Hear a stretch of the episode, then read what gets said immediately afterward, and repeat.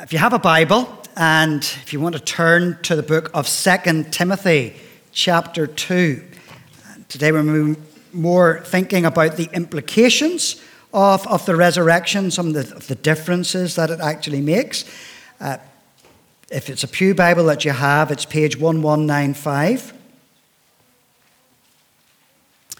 2 Timothy chapter 2, we are going to read the first 13 verses, but when I really come to look at this passage, I'm focusing from verse 10 uh, through, to, through to the end. But 2 Timothy chapter 2, and we'll hear God's word beginning at verse 1. You then, my son, be strong in the grace that is in Christ Jesus. And the things you have heard me say in the presence of many witnesses, entrust to reliable people who will be qualified to teach others. Join with me in suffering, like a good soldier of Christ Jesus. No one serving as a soldier gets entangled in civilian affairs, but rather tries to please his commanding officer.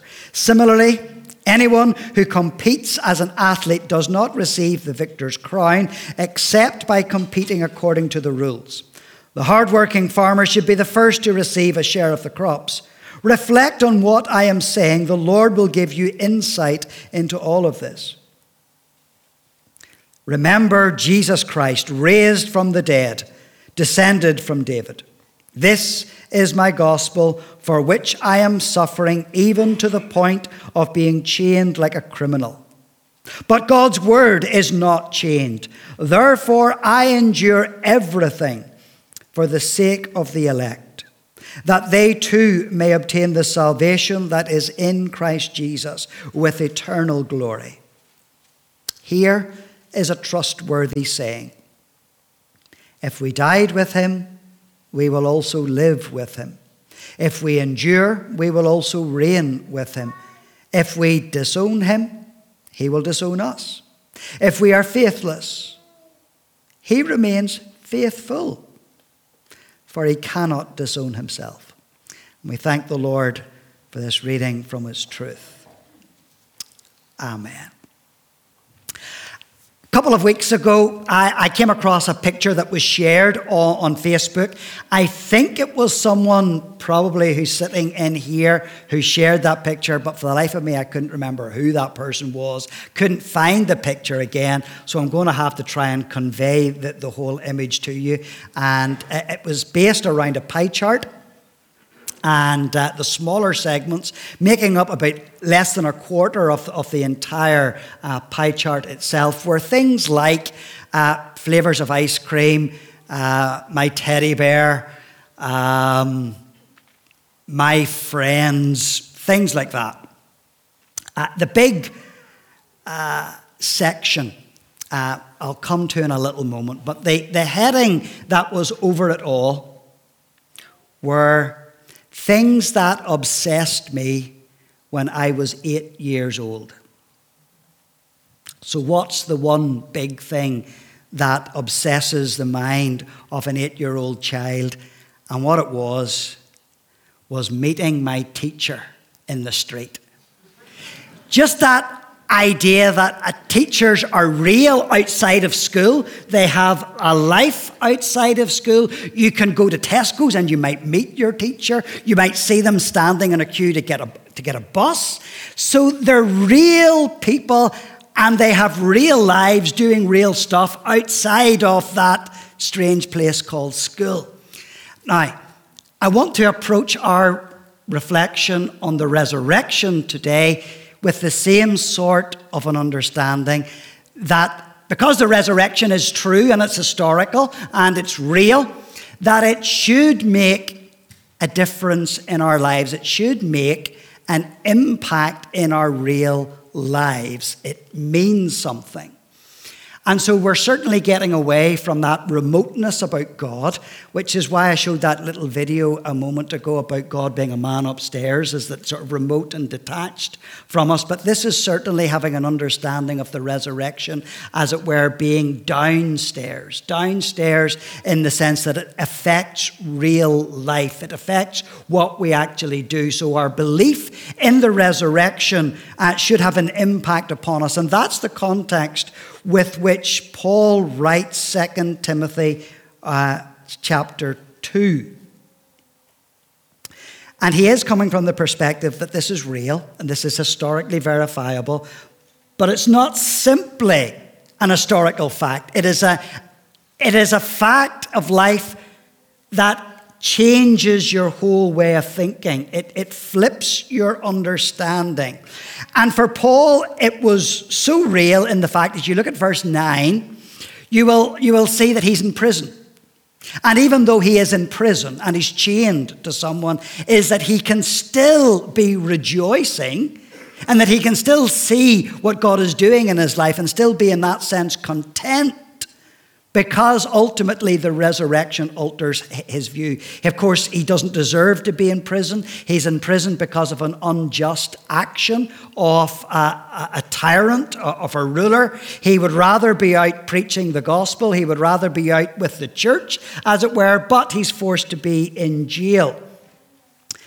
And he's still rejoicing in the resurrection of Jesus Christ because his thinking has been turned upside down. And I today really just want to focus in on one verse, although it has its implications and flows out a little bit beyond this. But the verse that I really want you to think about and to see today, and maybe even to read a couple of times, is verse 10.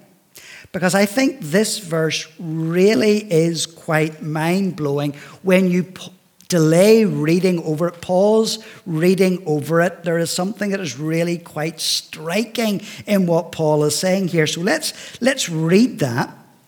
It says, Therefore, I endure everything for the sake of the elect, that they too may obtain the salvation that is in Christ Jesus with eternal glory.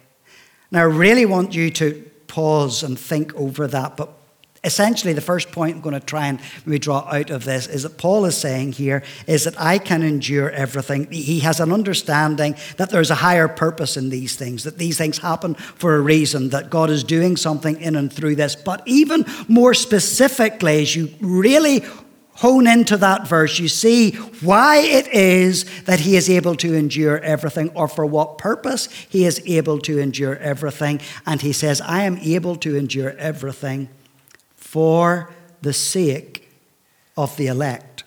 Of what he means by that is by the sake, for the sake of those people who are Christians, for the sake of the church for the sake of those who know and love Jesus. Paul is able to say here is that I am prepared, I am willing to endure everything for the sake of the church. Now, when you really pause and think over that, that really is quite startling, is it not? Should you not be like really surprised by that? Because it should certainly elevate the place of the church in our thinking.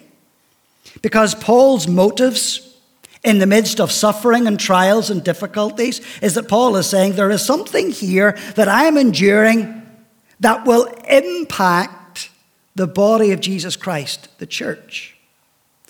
And so it will be for the well being of the church. And that should maybe cause us to take a double take. And it reminds me, indeed, of the value that God has, God places upon the church.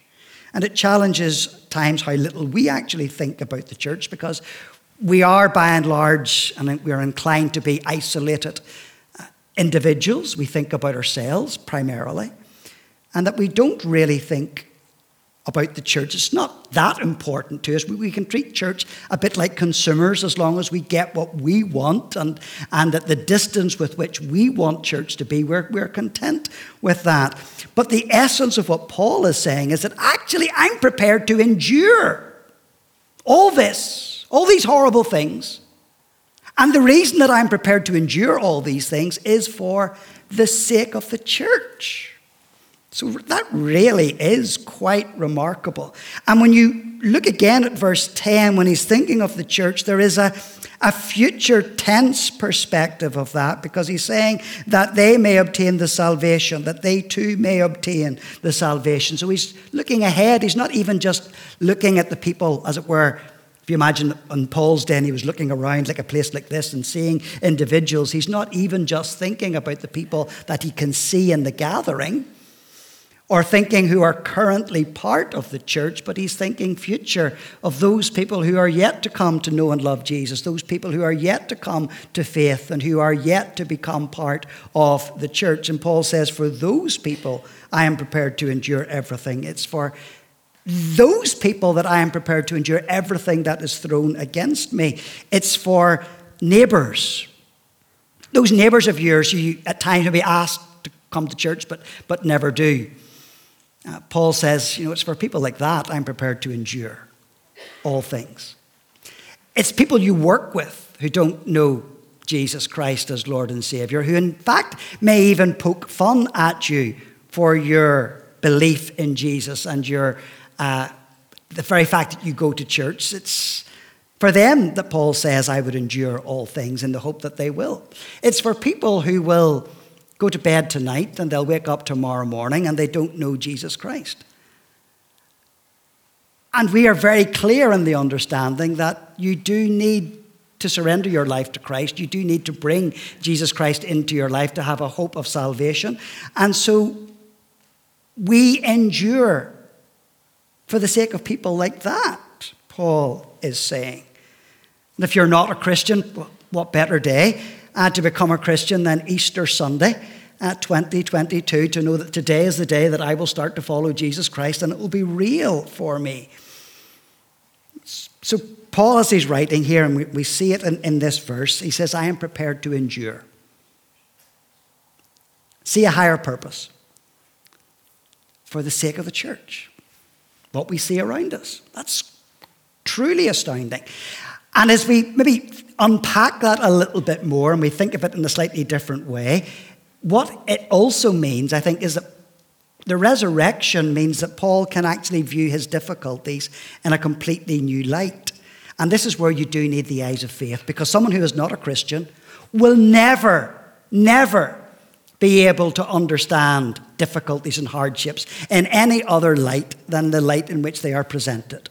But a Christian, a follower of Jesus Christ, is called upon to be able to see things differently because of the difference of the resurrection and what God has done in their lives. I mean, if you read, turn the page into verse 11 and, and following, a, a sense of, of what it means to be sharing with Jesus. Here is a trustworthy worthy saying If we died with him, we will also live with him. And if we endure, we will also reign with him. And skipping back to verse 3, there is this sense of enduring and the continued sense of suffering which may come into your life. And he says, Join with me, verse 3, in suffering like a good soldier of Jesus Christ. Only a rock solid belief in God, only a rock solid understanding of the difference of the resurrection will enable you to think differently about hardship. That's the only thing that will enable you to view these things in any other way. And so Paul is saying to you this morning Christ has died, and you died with him. But Christ has been raised, and your hope has been raised because you share in that and you share in the life of Jesus. And for that reason, as we go back to what I was saying a moment ago, we can endure everything for the sake of one another, for the church. I mean, let's put that in a couple of real life contexts and thinking what Paul actually means in this passage and applying it. Let's think of a couple of really hard things. You have received a negative, as we might say, um, diagnosis from the doctor. It's, it's terminal cancer. And that's a blow, of course. But even situations like that, following what Paul is saying here, Paul is saying, I can endure even that. And the purpose that I can endure that is for the sake of the church. That's quite a mind blowing statement when you actually put it in those terms. Or if you've got a child who's not yet a Christian and they seem to have thrown their back on all things Christian, and you're struggling with that because you would dearly want them to know and love Jesus. You know, even that situation, following Paul's logic, is saying is that that is happening in my life. Okay, something that I can change and learn and do through that. But even that situation and how I respond to that is for the sake and the benefit of the church of Jesus Christ. And yet, the thing that happens to us when we go through difficulties is so often is that we turn in upon ourselves. We can only think about ourselves. But Paul is constantly challenging us to flip our thinking so that we think about others. And so Paul is saying what the resurrection does in my life means that I can look at this suffering, I can look at this hardship, I can look at this trial and this adversity, and yet I can believe that it has been placed in my life for what God is going to do through it, even in the life of the church. And so Paul looks at these things and says, How can this benefit the church? You know, you can probably think of someone who has been able to do that sort of thinking. There's someone that you can think of right now, I'm sure, and they've had their fair share of difficulties and their struggles, and you have tried to draw alongside that person to help and encourage them. And yet, even before you have opened your mouth to say something to them, is that they have already started ministering to you because of what Jesus has been doing in their lives. You know, there's something that Jesus has taught them. Jesus has spoken to them about something through his word, and they want to share that with you because their minds, their thinking has been turned upside down, as Paul's has, because of the difference that the resurrection actually makes. And what Paul is saying is that while I can endure these things for the life of the church, it changes my thinking. Ultimately, what Paul is saying and the third point that I'm going to make is that you can have a similar outlook as well, because that's where it's all, that's where it's all heading. Verse 12 If we endure, we will also reign with him. Now, that's a, a picture of, of a victorious Christian. Now, it's not that saying that there's no difficulties and there's no cancer and there's no struggle and there's no marriage difficulties and there's no financial uncertainty, but what the Christian life really is, is living real life in light of the gospel, in light of the resurrection, so that it changes how I view these things. And that word endure, that word endure is a Roman military word. It's the word with which a Roman commander would have spoken and challenged his soldiers to encourage them to stand and to endure no matter what was coming against them, no matter what the onslaught of the enemy that was going to be charging in their direction, they were challenged and they were exhorted to stand and to endure. It might be, to make it more contemporary, what the Ukrainians have been saying to their soldiers as they hear the reports of the Russian advance and they hear of these reports of tanks and columns and all these other things and how they challenge their, their, their own soldiers to endure in their entrenchments and no matter what opposition that they face, that they stay and they cling on. And sometimes in our lives, we may feel that actually all that we can do is cling on.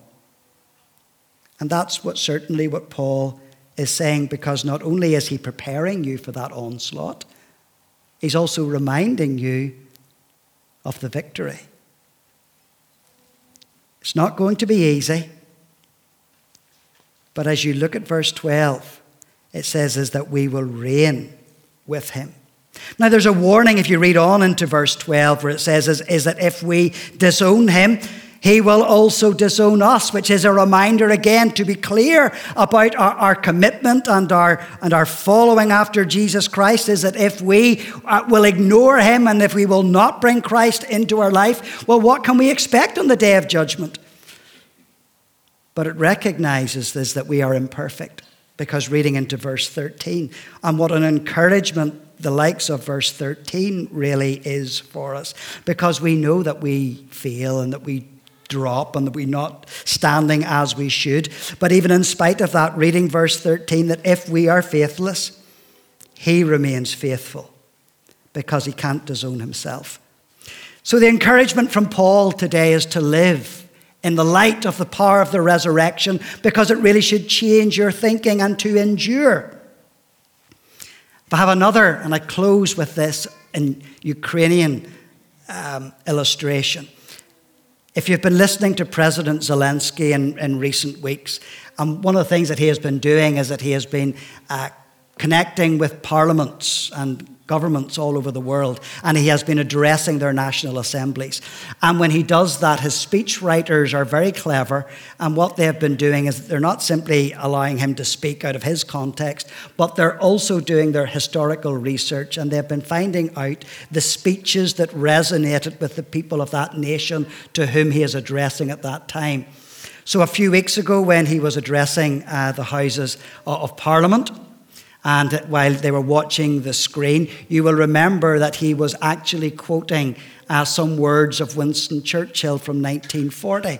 And if I remind you of, these, of those words that Winston Churchill spoke in 1940, I think again we can apply those words to our understanding of the impact that the resurrection actually has for us because we know that this is real, this is true, and even though life is going to be hard, it will still make a difference. And so, if I end with Winston Churchill's words I have nothing to offer but blood, toil, tears, and sweat. We have before us an ordeal of the most grievous kind. We have before us many, many long months of struggle and suffering. You ask, what is our policy? I can say it is to wage war by sea, land, and air with all our might and with all the strength that God can give us. And you ask, What is our aim? I can answer it in one word it is victory. And that's that same word that impacts our view of the resurrection. It's real, it's definite, it's powerful, and it's a downstairs expression of who God is and the difference that it makes in our lives. That it can enable us to flip our thinking and even how we view the difficulties. So let's come before God and let's pray.